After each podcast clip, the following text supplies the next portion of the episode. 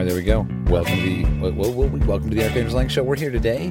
My guest, Garrett Leight. Garrett, we already talked about this a little bit while we were playing golf because you love golf. I do. But what do you love the most? I mean, your your your your your job. We'll Yeah. start there. Okay. How do you define yourself? Um, well, I'm an eyewear designer. Um, I guess that's how I'm defined as an eyewear designer. Uh, In reality, that's funny because I don't do a lot of designing. I actually have a design team, and that was really my dad's thing. He was a, he still is a great eyewear designer.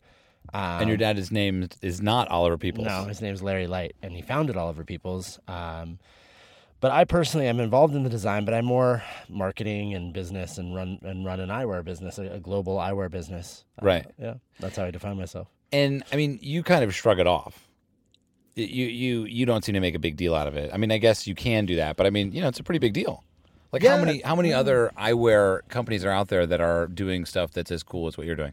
I mean, that that's what I shrug off. It's hard. I maybe it's like a humble thing or something like as cool as what I'm doing. You know, like I, people are doing cool stuff out there. I think, um, yeah, but maybe I shouldn't shrug it off. We've accomplished a great thing. We've built a brand in nine years, and we have 70 employees worldwide and a thousand accounts and our own retail stores. So you know, it is an amazing thing that we've accomplished and done. It's I I I'd have to be. I would never. It's like I would. Ne- I say this sometimes. I would never be crazy enough to do it again. Like I think about what I did 10 years ago and I was traveling the world with a suitcase on a train and like I had so much energy and it's just now fast forward it's like we did it. We're here. Um, so it's a great accomplishment and it's because we're doing cool shit, obviously. You wouldn't do it again. That's that's like that's interesting to hear because you're such a great success story. How do I you? would do it differently. What is it? What would you do differently? Um, well, it's out of context, right? Like if I had at the time I had um, less resources. Now it's like I'm nine years. If I was making an, doing an eyewear company again, um, I would have people would know me, right? But assuming they didn't, Right. and I had and somehow knew what I had to go through, I don't know that I could do it again. Just the like, there's so many people like saying no and putting, you know, like saying he's not gonna. You just like overcome. It's just it's a, it's a battle, and I I would be on the road sometimes for like 40 days in a row, which you probably know about a little Yeah. bit, and it just it's exhausting. It's really exhausting. And basically, you're you're getting a lot of no's. And how do you keep going? Um, I just a will to win. You know, I just I, like I. I think for me, the reason I wanted to start a company and be successful is because my father was, and I wanted to prove that I could do something outside of his shadow. Uh, shadow maybe wasn't there, but I perceived it, Right. and I worked at his company, and I left it because I felt like people judged me.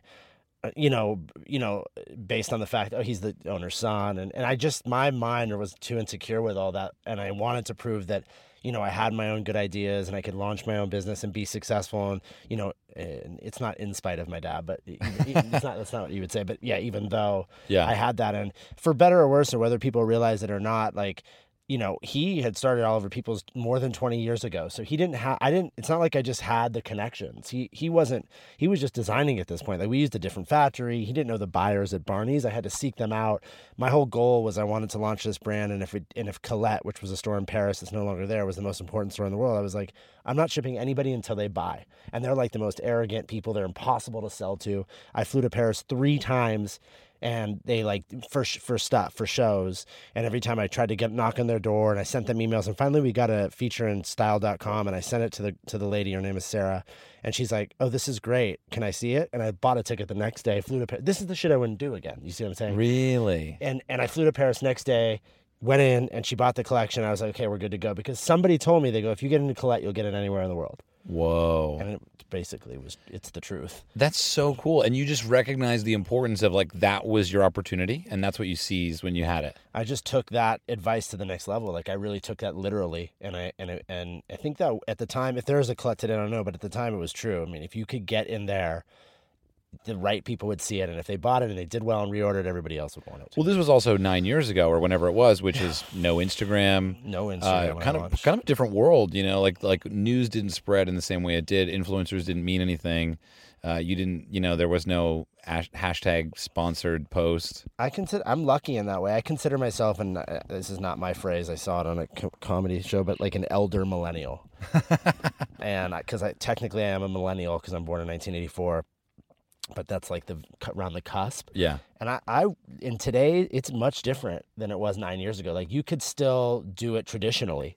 I Yeah. did it traditionally. I have a wholesale business. Right. You know what I mean? Like I, I Yeah. I- Now the only thing you can start is direct to consumer. I mean, you could do wholesale, but it's like a whole new thing of like you like the investment for influencers and all that. You know, there was only celebrity back then. There was no influencers. They were the influencers, the celebrities. Right, Right. now, there's tiers. You have, Yeah, yeah. it- we're influencers. You know, like it's like in Supposedly, some, yeah. in some way, supposedly. which is ridiculous. it's you kind of absurd. it's absurd. Um, but yeah, But what's interesting is actually, if we can dig into that for a second, you know, the idea that we are influencers. Like, well, first of all, I don't know if I buy that. I don't know if I like the word. I, I try to think of myself as more as a journalist. But in some sense, I think that whoever says that, they're probably not wrong because what it seems like people are craving now is, you know, would they want a smaller experience? yeah, Right. So, so me with my little thirty thousand follower account, uh, making a couple YouTube videos here and there, like it almost feels like they're going to the pub down the street and seeing a friend's band, yeah, absolutely. and that doesn't exist really out there in the world because otherwise it's just the millions and millions of the rocks and everyone else, and it, it's relatively impersonal. Definitely, and I think this. I think the secret's out. Like everybody knows The Rock gets paid to wear things. You know, everybody knows that celebrities get shit for free. That Wait, The Rock does? I, I know he does the Under Armour thing, but I, I'm do you, sure. do you I- think The Rock gets paid by Netflix when he does the sushi meal cheat train? maybe? I think he does. Yeah, that's the thing. Do you think he gets money from Netflix? and, and we don't get paid to wear things. I don't. Right, so that's more don't. influential. You're a journalist with the ability to influence an audience to like things. I actually was hit up recently for the first time and offered to wear some shoes that I liked the shoes anyways already for for money and post it. And it was I found it. I asked which Instagram they wanted it on, my hundred thousand one or my six thousand. They said the six thousand one, Interesting. and I said, okay, that's great. I, I was like, I totally agree with you. Actually, that's a much better one. And they're like, yeah, well, we sell to kids, and you're a dad, and we sell to parents too. So we think that your personal one has a more of a family following. And I'm like, yeah, you're, you're right. Yeah, that's like So that's like the micro value. influencer market. I mean, yeah. So I mean, I'm an eyewear guy who can influence people to buy something. I don't know. Right. I don't. I'm not an influencer. Well, what's cool about what I would say is, you know, we're sitting here now. You're wearing a tie dye. Is that a tank top? no, it's a shirt. It's a t- it's a tie dye T-shirt with a with a low neck. You very got a, low neck. a blue denim vintage, uh, like button down kind of cowboy shirt. it's a Levi's. Pearl uh, Levi's with pearl pearl ish, Mm-hmm. and then you know like khaki pants and you know, but, but you've Drop got crotch. dro- drop crotch pants. You're stylish, um, but you know, but the crazy thing is, Garrett, is um, you play golf, which which doesn't add up. Really? I That's mean, so it's, sad. it shouldn't. It should. I don't know whether which one it is, but when you tell people you play golf at a party, uh, how often are they surprised? I, that's not even the first. Like the the first thing is just like really like Really? What do you mean? you and all the other white rich guys out there. You, you know the George Carlin joke, right? No. Well, I shouldn't even have brought that up because I won't articulate it perfect, perfectly. But he has a, a line about how they should uh, build housing on golf courses because golf is just rich white men who get together who use the game to carve up this country a little finer, something like that. and it hurts because it's, it's so funny. It's true. It might, it's mostly true, It is sad, but not us, not here. It's sad that a lot of comedians hate golf. They really. It's easy to rail on. It's so easy. And so that's what I'm saying is like you have great style. Like you have great style. You you have style that scares me. No, like I, your your socks are vintage Patagonia socks. I'm noticing right now. and you know, but I mean, so being being that way, do you struggle with the I, cultural identification of being a golfer? No, I just don't give a fuck what people think about me, really. You don't care. Yeah, my brain just doesn't go there. But I do understand that at my style, like in some settings, it's not maybe not intimidates, but like makes people be like a little like, oh, whoa, that scares me. Right. I think I wore something recently at Bel Air and they like, you know, kind of scared them. Yeah, they are not ready for it. But I mean, hey, if you follow the rules, right? Belt loops, belt. I had belt loops and I had a collared shirt on and there was nothing, I had a hat. Well, I mean, but you, how have you found that in your career, um, d- being normal or or not being normal has that wh- what what has that taught you or helped you along the way? Burning up. It's a little hot in here. Yeah, hang on a second. Hang, hang on one second. Uh, so the, we uh, the the uh, the car is what we're in. That's the mobile podcast studio. Once again, we played some golf, and Garrett got too hot. I, I was getting hot too. I was just like, I'm gonna hold on. I was like too, but Yeah. I'm just a big. Can't hold on. I'm from LA, But, I uh, can't. I can't do that type of stuff. the question that had been posed to you was being different. How has Yeah. that helped or hurt your career? I think it helps. I think. Um, I think. Well, I mean, I, I'm confident in saying it because people have reached out to me in the last nine years over Instagram or in person and just like today when those guys were like, "I love your shit, Erik," you know, like that's happened to me. People have been like, "I I love every," you know, like over Instagram, like, "You're such an inspiration. I love the way you dress. I love the music." Because, you know, I think a lot of popular designers now like they're missing something, you know, their musical taste or style or something. So when someone compliments you and basically says you're firing on all cylinders, you know, I mean, it just encourages you to keep doing what you're doing and not be cha- not change what feels natural to you. So the way I dress, the way I act, the things I do has always just come natural to me, and people have applauded it around along the road, and I just stay the course of being me, and that just happens to be someone who maybe is a little more outgoing with the with the things that they wear, but and I've learned I've made mistakes along the way going a little too over the top, but um, yeah, I think it's helped me. It's helped me be an, a unique individual in that way, and some people call it peacocking. You know, do you know what that is? It doesn't. Yeah, it doesn't feel that way to me. No, it's not though. I, but I didn't realize Colette is closed. They closed in uh, December of 2016, maybe. Oh wow. Yeah, Yeah, it was this really cool store. It was kind of like the um, the uh, 17. fr- it, it was like a it was like a design store kind of, but it had clothes and all sorts of I mean, knickknacks. They had you know hundred thousand dollar Audemars watches and Rolexes and you know bejeweled iPhone cases to twenty dollar T-shirts. You know they were like the you know the quintessential cur- curator of all things fashion and why do you think they? Cl- why did they close? Just business or just time? I mean, that's a deep. I, I have a. I'm a very opinionated person. I have a actually a deep opinion on why they closed. I'm but dying to it's know. So, it could be so wrong, Okay. but it just okay. So Colette is like, you don't talk bad about like they are, and they you shouldn't. I mean, they they. I think I once heard that they do like they've done. I don't even know what the number is, but they did like three million a day there. One, you know, on their biggest day. Um, so they're obviously incredible, but there was th- that was founded by the mom, Okay. and then her daughter started running it the last 10 years at least when i was around. And the mom was really behind the scenes and and, and all i know is i read a story when it closed and it was from the mother. Her name's colette and her daughter's name's sarah.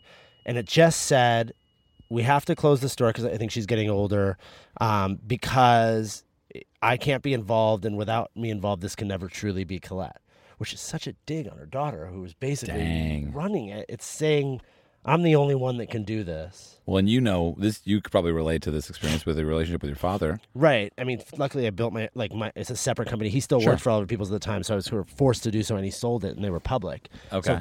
So the the beauty of what she said is she didn't. She had many off. This is what I love about it because it's punk rock. She said, "Fuck it. I'm not selling. I'm not. Colette is done because I can't run it anymore, and nobody can do it like me, and I'm not selling it to some." f- People, you know what I mean, to carry Yeah. it on and just that is punk rock, and I love it. It's like an art form. I mean, that's rad. Yeah. You, you know, eh, but but at the same time, I think there's a little bit of uh, you know maybe some Frenchness going on there. There's a lot of Frenchness over there in France. How do you see? Um, you know, because ultimately, would you say how much of your job is like sales? So much now. I think. I mean, I'm for better or worse. It's hard to never not be. I mean, like selling right now in a way. You know. Yeah, sure. The, you know, the idea of me and supporting me and my brand and the things that we do. Um, so, and that really comes naturally to the Leights. You know, my mom, my dad. it's like we're all just. I mean, just it's not. We're not even. I don't think we're. I'm not trying. It just. Anyways, I'll stop there. No, but I'm Um, curious. I mean, I mean, uh, what have you learned about sales? What's important to know? Okay, are you talking about like to a consumer in a retail store? It's so different. It could be to a, you know whether you're selling it to a wholesaler. If I'm, I haven't mastered the art of selling the investors. I If think that makes sense. There's literally it's a different, whole different thing. Right. Well, I guess I mean less business wise and more like uh, the philosophy of sales, like the idea of you have a uh, a product, whether it's material, conceptual, whatever it is, and you want to uh, have someone else understand and accept and want to be involved. I mean, so first of all, you need to be there needs to be a genuine passion coming from everybody involved with that product. If we're talking about products, um, you know, the thing about us, and we've always, you know, educated our, staff to really understand what we do, why we do it, the materials and the work that goes into buying a three hundred dollar, you know, which is basically a luxury product. Yeah. Um, so you need to, your team needs to have those tools, and they need to feel like passionate about moving that product. Um, that's a key ingredient, I would say. Um, we don't like to, you know, I don't like to overpower people. Like it's not the end of the world. If you don't like it, it's not for you. No worries. Um, but ultimately, you know, we for us, it's about making a quality product. It's about being authentic, genuine, and being able to, you know, sell that product to people. And, and it's a really sensitive subject because we sell prescription eyewear.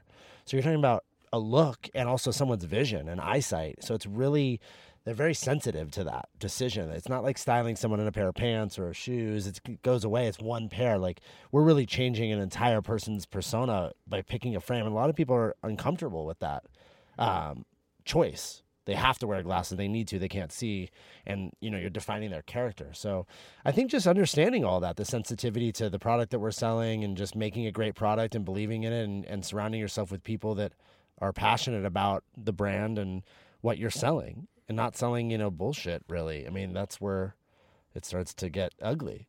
Well, what's interesting is I just realized something. Like you said, you know, three hundred dollars for a frame, but you wear them every day. It's not like a pair of jeans that you wear like fifty times. Yeah. Over the jeans lifetime. Jeans is not even about because you do wear jeans a lot. It's not like it's more like other stuff too. Shirts. Yeah. You're always changing your shirt. whatever. Exactly. Yeah. Yeah. T-shirt. Yeah.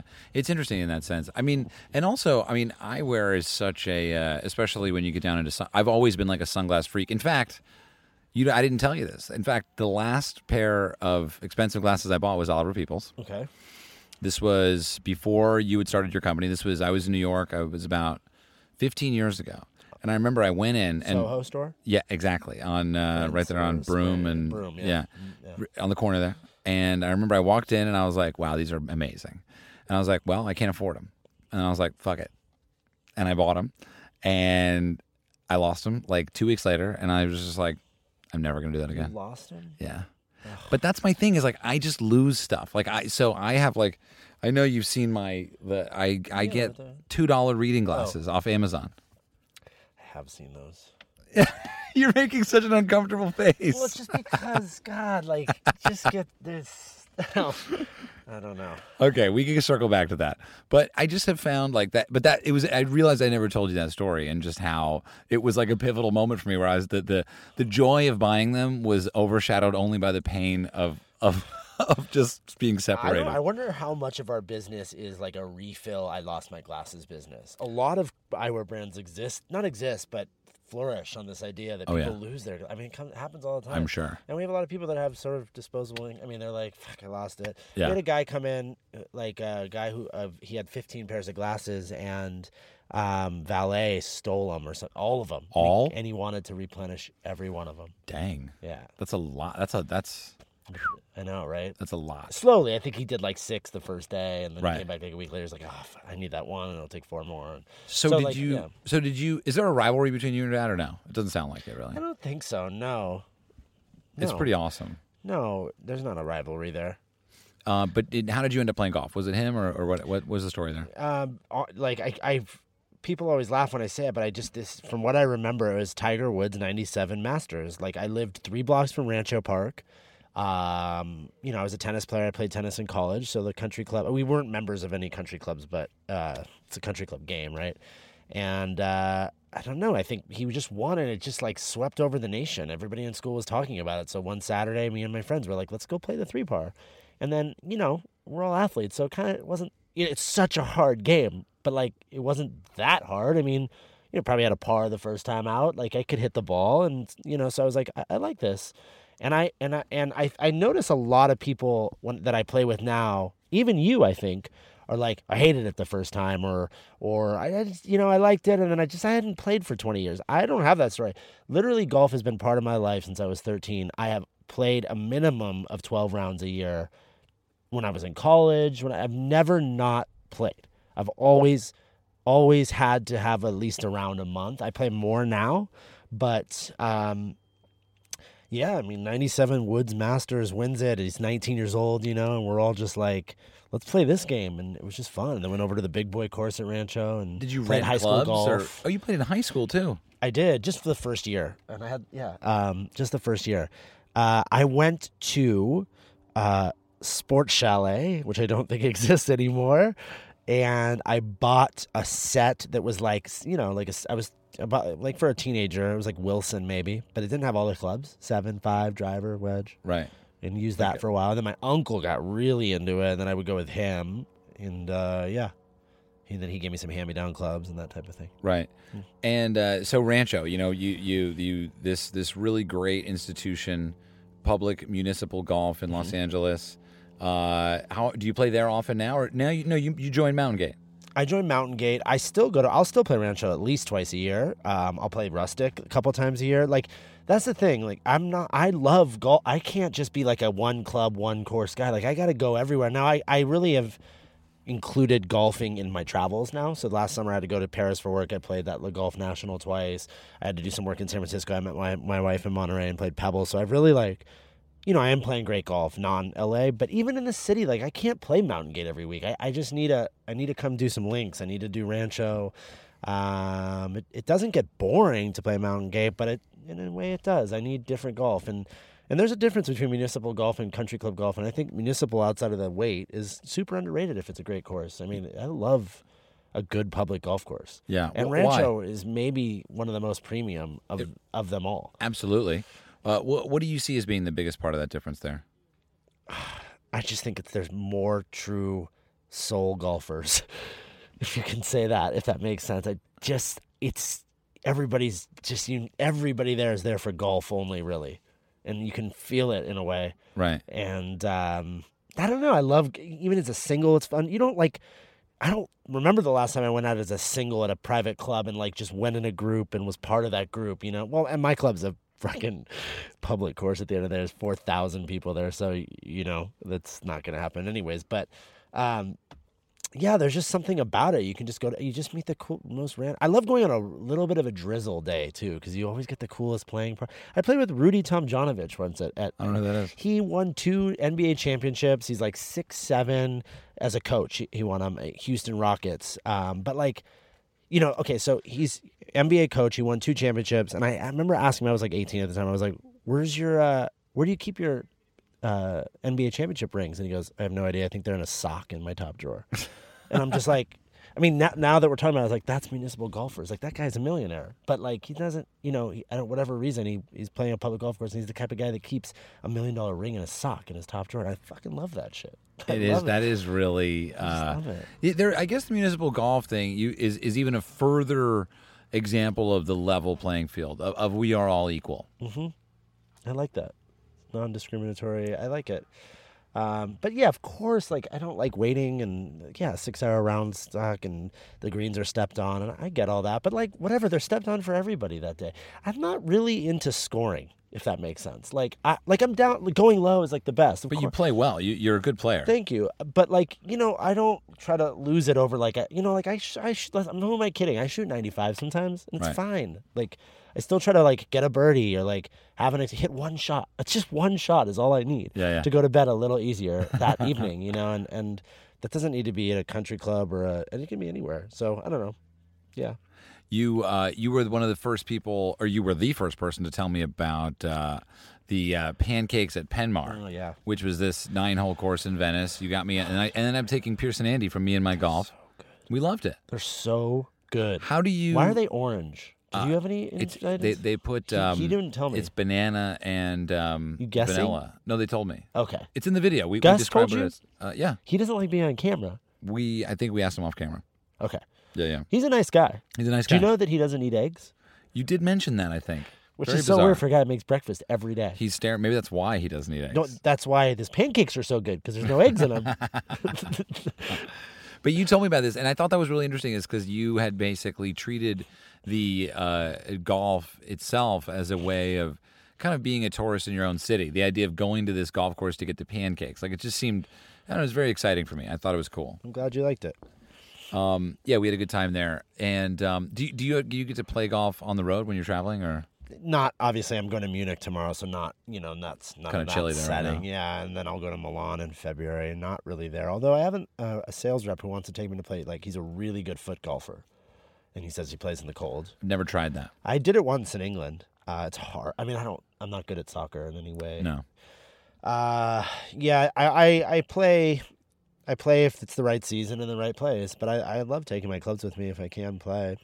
Uh, and actually, I, I'm lying. I'm going to Milan, but then my sales rep just bought a place in Marbella, south of Spain, Yes. and uh, we're going for three days, and we're playing golf like every day after the after the thing. Oh, that's after the- after the trade show. That is awesome. I've heard there's some really good golf down there. I know. I gotta find it. You Yeah. gotta help me. Yeah, yeah, I know. I think Jimenez has a course down there. I would love. To, oh, is that public though?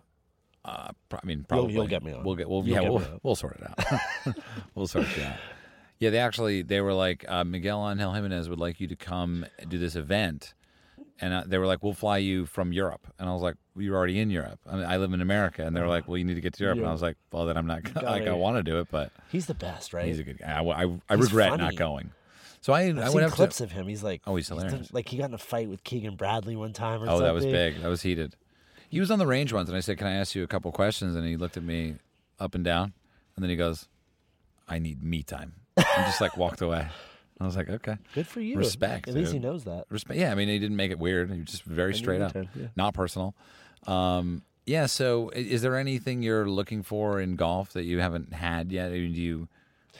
No, I mean, uh, like obviously a hole in one, but I'm a collector, so like. I have been to 16 baseball stadiums. I've been to 10, uh, roughly 10 NBA stadiums. Like, I have a, you know, unwritten self life goal of going to all the venues. And when I went to Wrigley Field, I just literally, I think I watched one inning and just walked and just thought about like all the things that have happened there over. I just love sport. I'm crazy about sport and sport history. I don't know why. I mean, I know that I grew up in a sport family. I grew up in a baseball. My dad was a baseball player, so baseball's like chief number one, then basketball probably. But um, I'm obsessed with sport and venues that just because the greatness that happened in those places, like like magic almost, you know.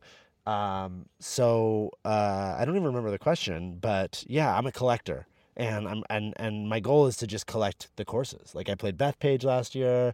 I just want to I just want to go where these like things happened. You know, uh, ultimately. I And is that where- is that mostly about the professional game, or is it, or would you be happy to play somewhere that isn't necessarily professional? It's you know like more of just like a special architect in a corner.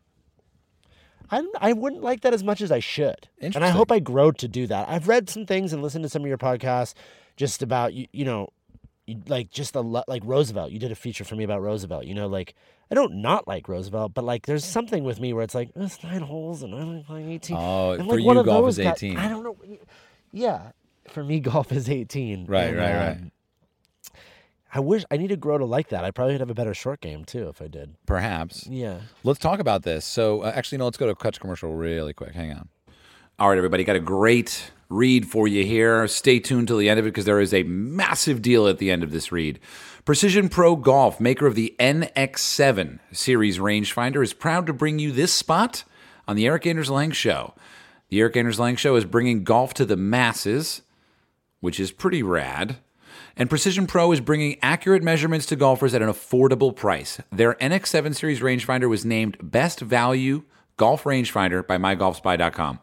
You heard that right. Best Value Golf Rangefinder at MyGolfSpy.com. With all the bells and whistles that golfers love without the bloated price tag that other companies charge, it's the perfect rangefinder to add to your golf bag this year. So right now, Precision Pro is offering $20 off the NX7 Series rangefinder. Go to precisionprogolf.com, precisionprogolf.com, and use coupon code ERIK, E R I K. Do not spell my name wrong this time, folks, for a free uh, lifetime battery replace for wait for twenty dollars off, and then you also get free lifetime battery replacement service.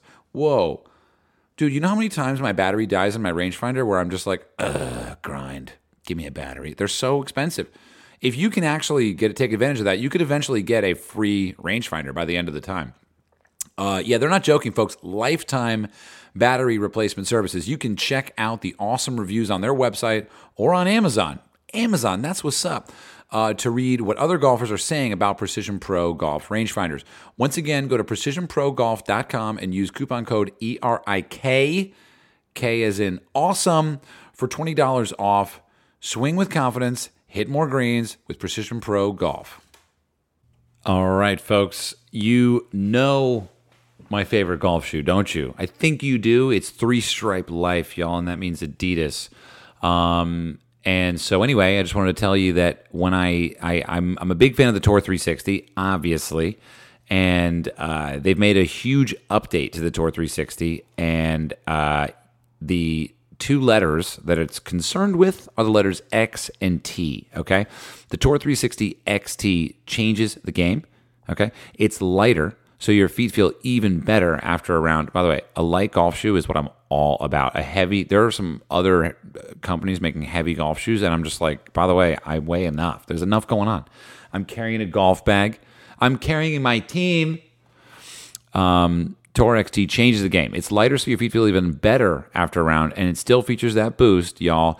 Do you know where Boost comes from? It and Boost is cool because it only comes in black and white. I don't know if you noticed that.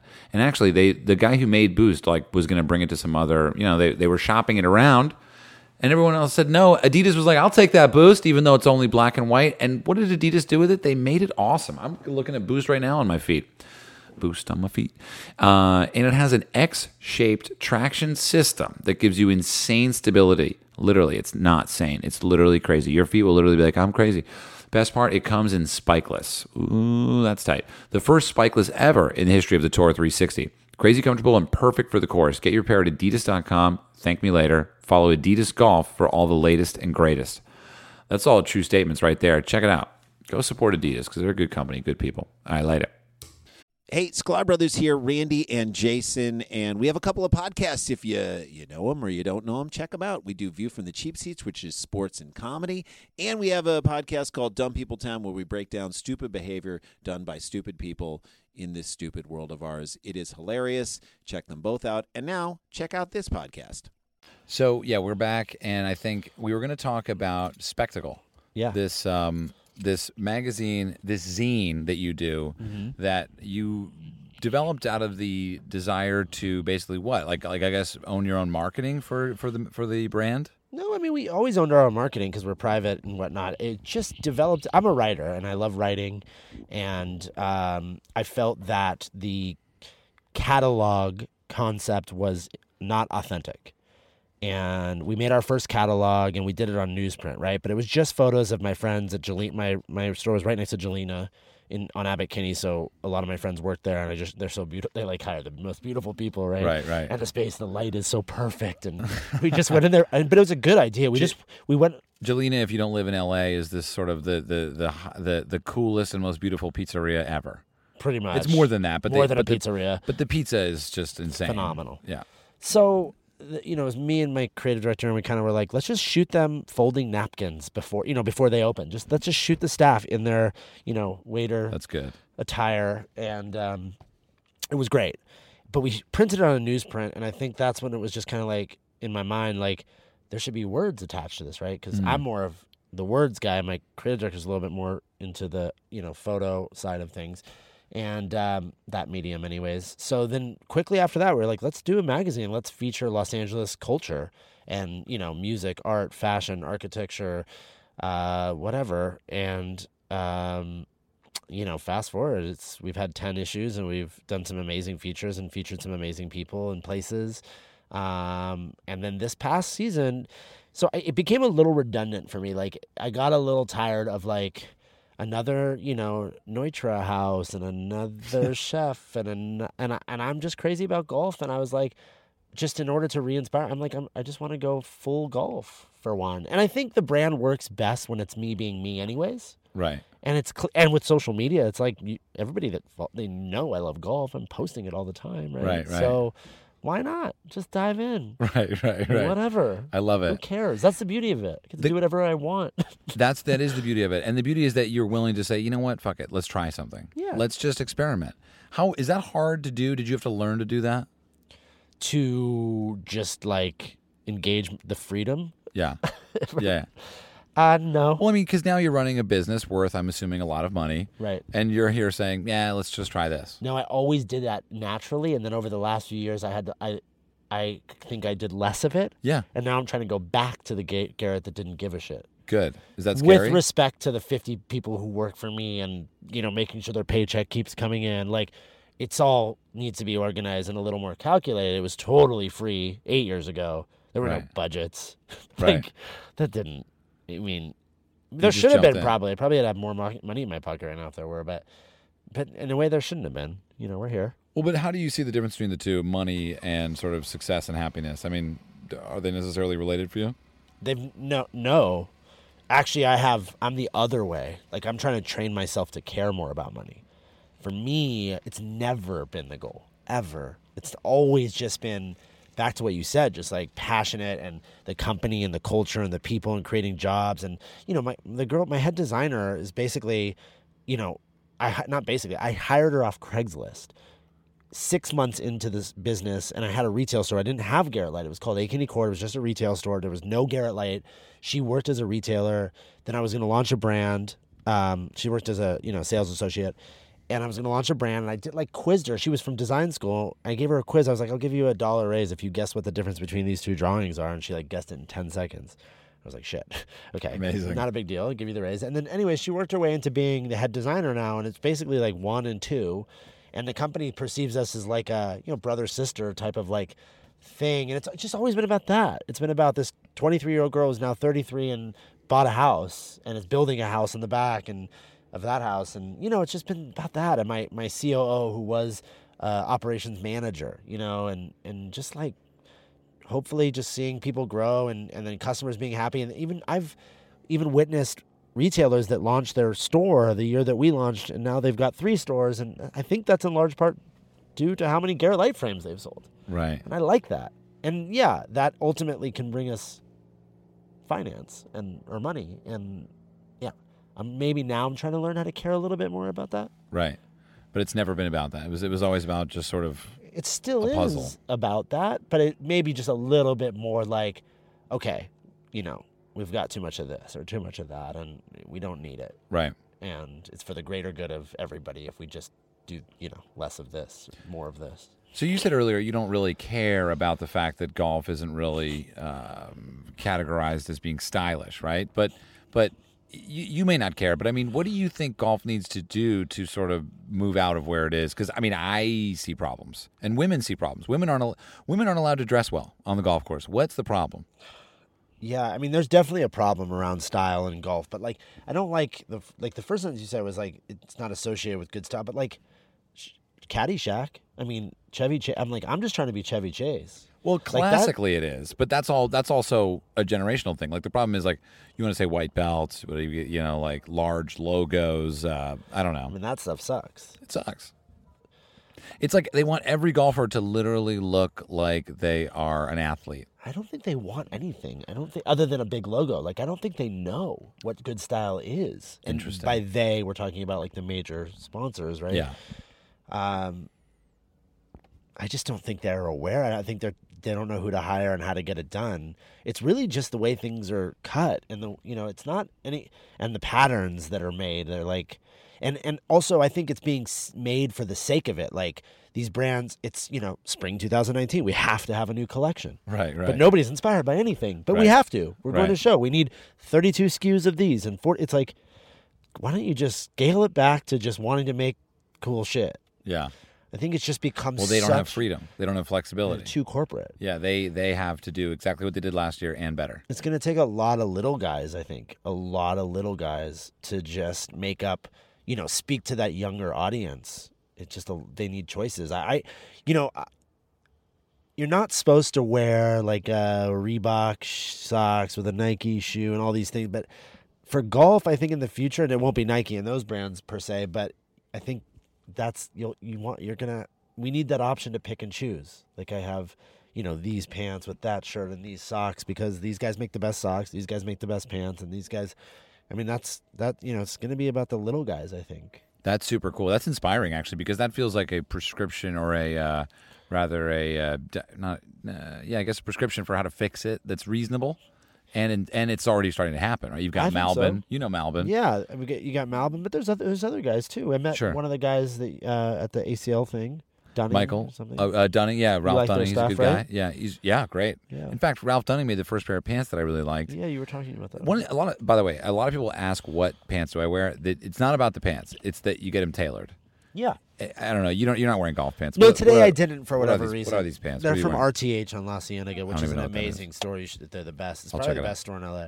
For- RTH. yeah, I'm going to check it out. it's on La Cienega. But um, I don't know. I like to feel like I could walk off the course and go straight into my office. That's Very a hard to big do. deal for me. Yeah. I you almost, but what I started out with today, but it got too hot.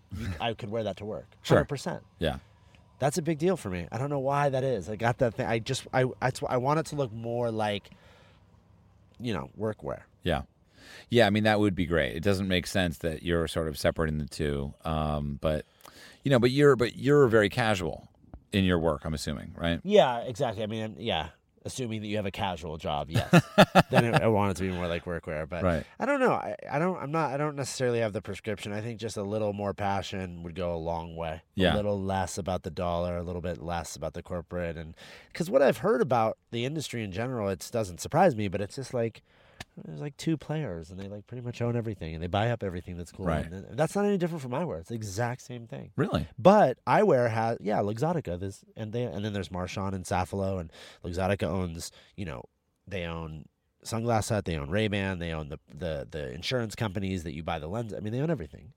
And um, I forget the stat, but they're like a nine billion dollar business, and the industry's like sixty billion or something like that. Whoa. And then you got Safilo and Marchon. They probably together are five billion. You know, so you got about you know more than you know th- five guys that make up more than half of the entire industry, and then you've got guys like me, and but I for, in eyewear there's more. There's a little bit more, but I think it's because it's driven by fashion. You know what I mean? Yeah, so golf there is isn't room. driven by that. It's sport. No, yeah. And- Yeah, golf is driven usually by sponsorship, which, you know, there's no one wearing a Garrett Leight logo. No, Not yet. They, they should. That's another thing we should talk about because I'd love if you get any feedback. But just the idea of golf eyewear, right? Yeah. I'm just really thrown for a loop and want to know when this whole wrap kind of frame became like the go-to because I still see the ads like the Bubba Watson ads that say Yeah. you want to see golf like Bubba. First of all, no. I'm never going to see golf like Bubba like ever going to ever be part of my life. Right. You know, no, I just want to look better than him. Right. You know what I mean? Like that's what he does.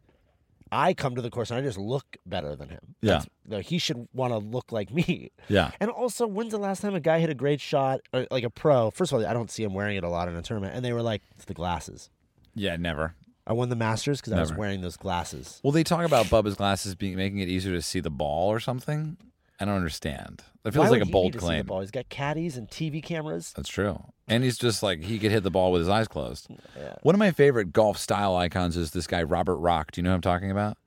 Robert Rock is uh, he's I actually don't know where he's from, but he plays on the European tour. I'm pretty sure he's English.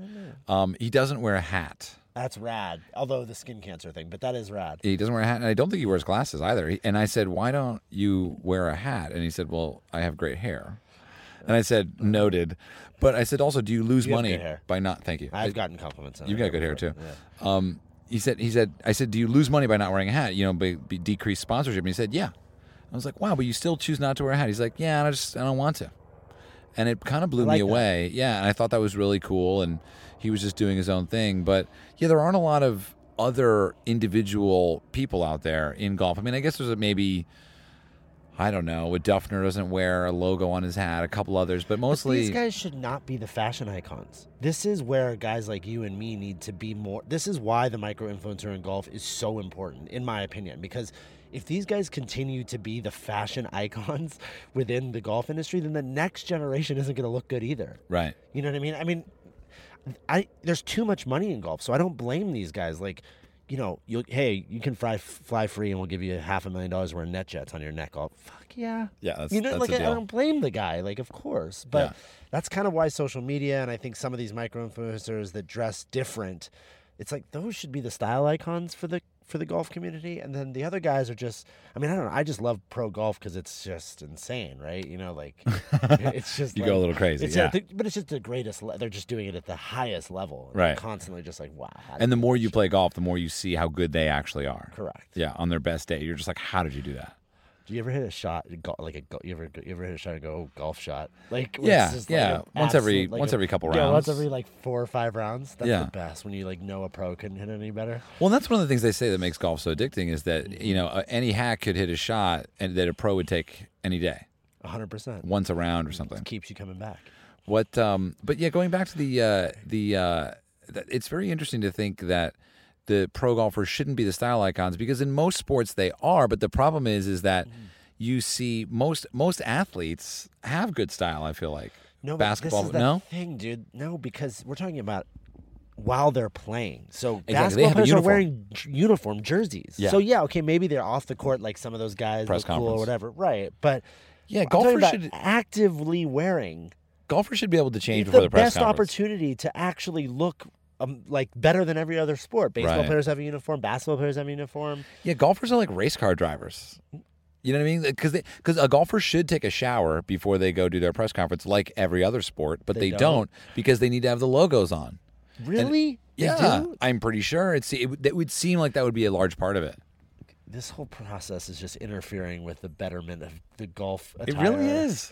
It really is. You know, because yeah, you don't. Uh, I don't go into many pro shops, and I've stopped buying things in pro shops. Do you buy anything in a pro shop anymore? I'm, you mean like at a golf course? Yeah. Uh, yeah, pro shop. I, what do you pick uh, up, like I- a belt? I, know. I, this is this is me collecting. Every time I play a new course, I buy the ball. The golf ball. And do you have a no, but I display don't buy case? anything else. Yeah, I have a display case. Really? oh, I'd love to see this. Yeah, yeah. Will you take a picture and send it to me? I have, it's on my Instagram. I want to. Ch- okay, I'll check it out.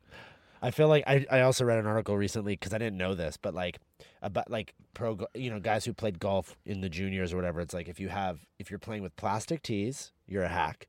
If you have like one of those folded towels, you're a hack, or um, like golf clothes like from the shops. Right. What Or, you? or like like you know or the or the rack of like the guys that buy the golf balls. But Right. like, well, fuck off. I'm, No, a who a cares? collector. It's you're no one's gonna put you in that category. Uh, winding down, what would you say uh, style advice for those out there that are looking to up their game a little bit? Um, that's a hard, good question because if you're going to shop within the golf, you know, world, um, it's challenging because there's Yeah. not there's not too many options. Um, but I feel like, I mean, I just would, you know, like you go shopping with your girlfriend or whatever, and you don't, you're not looking, right? Like, let's say it's a unisex store. I would just say maybe like always be on the lookout for something that you could wear in golf. I think my mind is always revolving around fashion and clothes, right? So I'm always looking whether it's like in a shop, but I think a lot of guys, especially golf guys, when it's time to go shopping and you know brunch and shopping with the girlfriend, they're like as soon as the brunch is over, they're check checked out of that part maybe. Right, right. But you know, and they're sh- mostly shopping at Roger Dunn or like buying a shirt in the pro shop. Like maybe just use that time to think about what you would wear on a golf course while you're not at shops that are selling golf only. Right. And then you might find some gems every once in a while. You might find a cool pair of pants. You might find a shirt that just, you know, little in the, you know, just a diamond in the rough. That's what I've found. I've been pretty lucky. You know, like a lot of things I've found is from these just non golf stores mm. in the mall. Yeah. Names I don't need to mention, but you get it, right? Yeah. Just these like sort of like cheap stores, and you're like, that's a ten dollar golf shirt, but it's Yeah. amazing, and no one would guess. Also, a lot of vintage shirts, like eBay. collar. Yeah, I mean collared shirts. Or I love that. Like go on eBay and literally like they can be golf brands. The vintage shit's better. Vintage golf. Yeah, dude. It's just good. like, just like, what did I want to get? re- Oh, like vintage shoes. Oh wow. Uh, what did I find? Like some. I don't. I don't want to. They like, were probably Adidas, so we'll just leave like, it at that. FootJoy Oh, they were Adidas. That's that's Oh, awesome, dude. they were Yeah, this podcast is brought to you by Adidas. Okay. So Um, wait, I have a question for you, yes, go ahead. but it's I don't know if it helps wind it down. I just you're not from Los Angeles, right? True. I was just curious, and you golf all over the world, Yes. and I was just curious how you would describe in general the Los Angeles golfer versus the golfers around the world As a person. as a person. That's interesting. Well, I mean, you know, LA obviously it's one of its richest uh, facets is the diversity. So the LA golfer, it's almost impossible to pin down, right? Because you've really got many, many types of people. You've probably got five. Um, whereas in Scotland, there's like two. There's like a Scottish guy or girl, and then there's like an American, Right. basically, who's like visiting. Who's visiting? Yeah. Um, but LA, you've really got you've got the country club type who's just like literally is just uh, you know would would kill people if it meant that they could have a better toilet paper. And how know? does that compare to the where you're from, country club guy? So I never played golf in New Jersey. Okay. I've only been playing golf since moving to LA. Uh, I moved to LA ten years ago, and I started playing golf three uh, seven years ago. okay. So I was already here. So golf for me, w- th- this was my uh, ground zero for golf. So going to the Wilson and Harding driving range, that was my first uh, study hall, and so it was a high percentage Korean, uh, you know, men and women older, And then there was a handful of hipsters. There was a handful of well, you know, Wilson and Harding are staffed by uh, community service members who are, you know, uh, paying their hours back for DUIs and whatnot. Mean to me. Yeah, and then you know, so so for me, it was it it always the, it, the greatest part for me about learning to uh, get into the game of golf around LA was that cultural diversity everywhere you went. Because I was mostly frequenting public courses, and then years after beginning to play, I finally played Wilshire. That was my first private course that I ever played, and it was ultimately the one that I ended up joining. Um, but I remember that was like, you know, whoa, no flip flops, have to wear a belt, whoa, all these crazy rules, and but everybody was still really nice. So, you know, I mean, the the LA golfer is going to be more laid back than your New York golfer, that's for sure. Uh, New York golfers are a bit more conservative. In the South, uh, Atlanta area, very the most conservative, I would say, in America. Um, maybe aside from Texas, but then again, I- you still have you still have you know club to club to club, right? Different personalities. Yeah. Um, Japan is insanely Play there so bad. I go there every year. You actually don't want to play there. It's hard to play there. You do not. It's a full day. yeah, you no, will- you get one hour lunch. Yeah, you'll leave the hotel. It's an hour drive. You play the front nine, two and a half hours, mandatory one hour lunch, then back nine, two and a half hours, then drive home. You I mean, know I want to play there once. What do you mean? you should do it. Yeah. Um, maybe when are you going to be there next? Which course? April. Oh, shoot, I'm going to be there in March. Uh, March what? I'll be there March 31st. Oh yeah, no, I'm gonna be there beginning of March, but second week. But they say, you know, there's there's good courses. Okay. There's good courses. Tell me off. We'll, Tell me we'll, later. we'll figure it out. Uh, there are a couple publics that you can play that are fine that, that get the point across. Uh, Gil Hanse actually has a course there. Okay. Yeah, That's and cool. um, we just played at Gil Hanse's. we did, and you know, I mean, man, like there, there's a lot of good golf out there. They go crazy for it. It's meticulous, but a lot of It's an Japanese. experience. It's totally an experience. And and that's what I that's what Adventures in Golf is built on is this idea of, you know, you sort of have a litmus test for culture when you boil everything down to a golf course. Mm-hmm. Um, but most Japanese actually go to Thailand to play golf. Why is that? Uh, because it's Thailand is just cheaper, accessible? easier, more golf. uh, The, the, the vibe is better. Yeah. Um, but yeah, they, they they leave. Korea's like the craziest. And Korea is actually the most expensive most in Korea. expensive, most elite, most exclusive. Yeah, and they go to Thailand too. They all go to Thailand because it, they don't the, the golf in their own country is too expensive, That's great. too exclusive. I mean, it's good to know. It's very good to know. Um, so yeah, I mean the LA golfer that's it's they're they're a laid back type. There's the the LA public golf scene is is among the best in the world. Um, unfortunately, we don't have like a comp to Bethpage or Torrey or Chambers or you know these wonderful world class you know sporting locations. We don't have that. No. We don't yet. Um, we might, but we have a lot of great courses, and I'm excited to hear the response to the article that you asked me to write I for love that. the magazine. I You think it was good pretty job. good. Thank you. The photos are great. The story write up is awesome. It's exactly what I wanted. So you wanted it to be about golf, and then and then, but there was a special water Well, the whole zine is about golf. So I wanted, like, my f- customer doesn't care about golf. So I can't just write, not, right? I Yeah, can't I, guess just they don't. do 105 pages of, like, swing technique. you know what I mean? Like, they just don't care about How that. Garrett shot 75. Yeah, exactly. So, you know, you wrote a story about, and and also like, if I was, especially in these times, you know, environmentalists and whatnot may think of golf as, you know, nonsense because it's the much water that it uses. So that Yeah. story is important yeah. to show people that we're not just, you know, you know, eating the land and don't give a shit. Like we want to show you that you know some of these courses do care and we, the reusable water, and um, so that's that's really cool. And we wrote about food because my customers are foodies, and we wrote about um, architecture because my customers care about design. So we tried to diversify the content. Um, my f- one of my favorite stories is uh, by my best friend and Ron, and it's uh, he's a terrible golfer, and it's about how he killed a bird. Oh no. That was with the first birdie. I think that's where birdie got its name in Atlantic City. Really? This, this, this story was told at Atlantic City Country Club. A guy hit a bird and, and beat par by one stroke, so they called it a birdie. Wow. Yeah, that's that's the story. I, So- there's some discrepancies there, but So that's that's a good one too, and it's actually titled "Fuck Golf" because he's like, he's just like, God, like I killed a bird. Yeah, he's a murderer. Harmless- I'm a murderer. he's a golfing murderer. yeah, the opening line is the bird I murdered was beautiful. Ron's a good dude. He, we talked a little bit. So you, so what's cool about this is we did an article on Roosevelt, this nine-hole course in L.A. Muni, that's redoing their water system to go into um, non-potable water, re- reclaimed water, recycled water. Uh, and and I guess what's going to be cool is that this magazine is ultimately a real positive take on golf. How can people listening to this get a hold of it? Um, if you're in one of the major cities that we have a store in, so San Francisco, LA, or New York, you can just pop by the store, which I encourage because they can, you know, walk you through it, show you the f- frames too. But uh, you can just go on our website and pay shipping. Nice. Oh, that's cool. GarrettLeight.com and uh, I think L E I G H T. L E I G H T, and just um, go to extras, which is where we sell things that are not eyewear, Okay. and it's free, but you just have to pay for shipping. We don't charge you shipping on glasses, but Right. If we So freeze free zine with glasses, maybe? No. no, oh yeah, if you buy a pair of glasses, you get. a Okay, free- there we you put, go. We put one in every order, but Oh, that's cool. yeah, no, but you know we got to cover the expenses. You on put this. one in every order. It's quite a large format magazine. It's big, yeah. Yeah, I was impressed when you sent it to me. I have a, a couple Good. copies. I Oh, really, cool, I was very impressed. took I- me a while to get you one. That's just me, but yeah. You gave me many of the I co- think all of the you copies. like three or four. No, no, I give you ten. yeah, they're all there. Shut up. Yeah, yeah. Wow. I got one of each.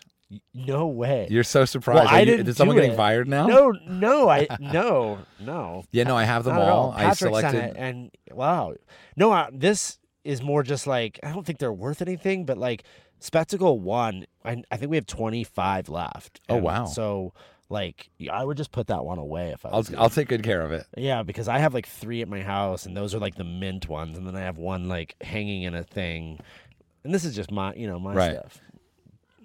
Yeah. Okay. Cool. So we're gonna wind down, and you. uh I mean, to get to get in touch with you, your your small Instagram is is your is what? Uh, Garrett underscore GLCO, and GLCO is just Garrett Leight California Optical. It's our acronym. Oh, Um, so at Garrett underscore GLCO. Everybody in the company that's kind of been there a while is like at Elena underscore GLCO. I'm oh, sure they all lot of- support the brand that way. sure That's there's a lot cool. guys that listen to this too. You should follow Elena. She's pretty cute. Yes. Yeah. Single Elena? No, married Not Elena. single. Not single. Nobody's single. Nobody. It's not okay. my, but that's part of my strategy. I don't hire single people. Why I not? don't. That's illegal. that is definitely illegal. Uh, no, we have single people, of Sure. course. Um, yeah, so that's my personal, and then the company Instagram is at Garrett Leight. Um, yeah, and GarrettLeight.com. Well, I'm looking forward to sharing this with everybody. I'm looking forward for everyone to go check out the zine. And you did. You said that if someone goes on the site, they can take advantage of. Yeah, go on the site, and uh, if you sign up for our newsletter, um, you actually get a 10% discount. But if you made it all the way through this podcast and you're still listening to us babble, we'll just, I'll do another 10%. He's So winging it here. Give you a 20% discount. That's- And the promo code, which has not been made up yet, but I'll have to go back to the office and make it, will just be Garrett Golfs. Garrett Golfs. G A R R E T T G O L F S. Yep. You can take 20% off your purchase. That's legit, dude. Thank you. I think the uh, listeners will thank you because I do see a very valid reason in having nice eyewear, Definitely. and I see. Lasts you forever if you don't lose it. Yeah. Let us know if you lose them, by the Yeah, way. Um, Snowball, thanks you. And uh, yeah, I really appreciate your time, man. She's sleeping He's- so hard. he's out he, I keep saying she. A lot of people think Snowball's a female, and you're not alone, so don't worry about it. He's out, dude. Um, all right, everybody. Thank you for listening to the pod. Garrett, thank you for joining us. And uh, we'll see you soon, everybody. Take Yep. care.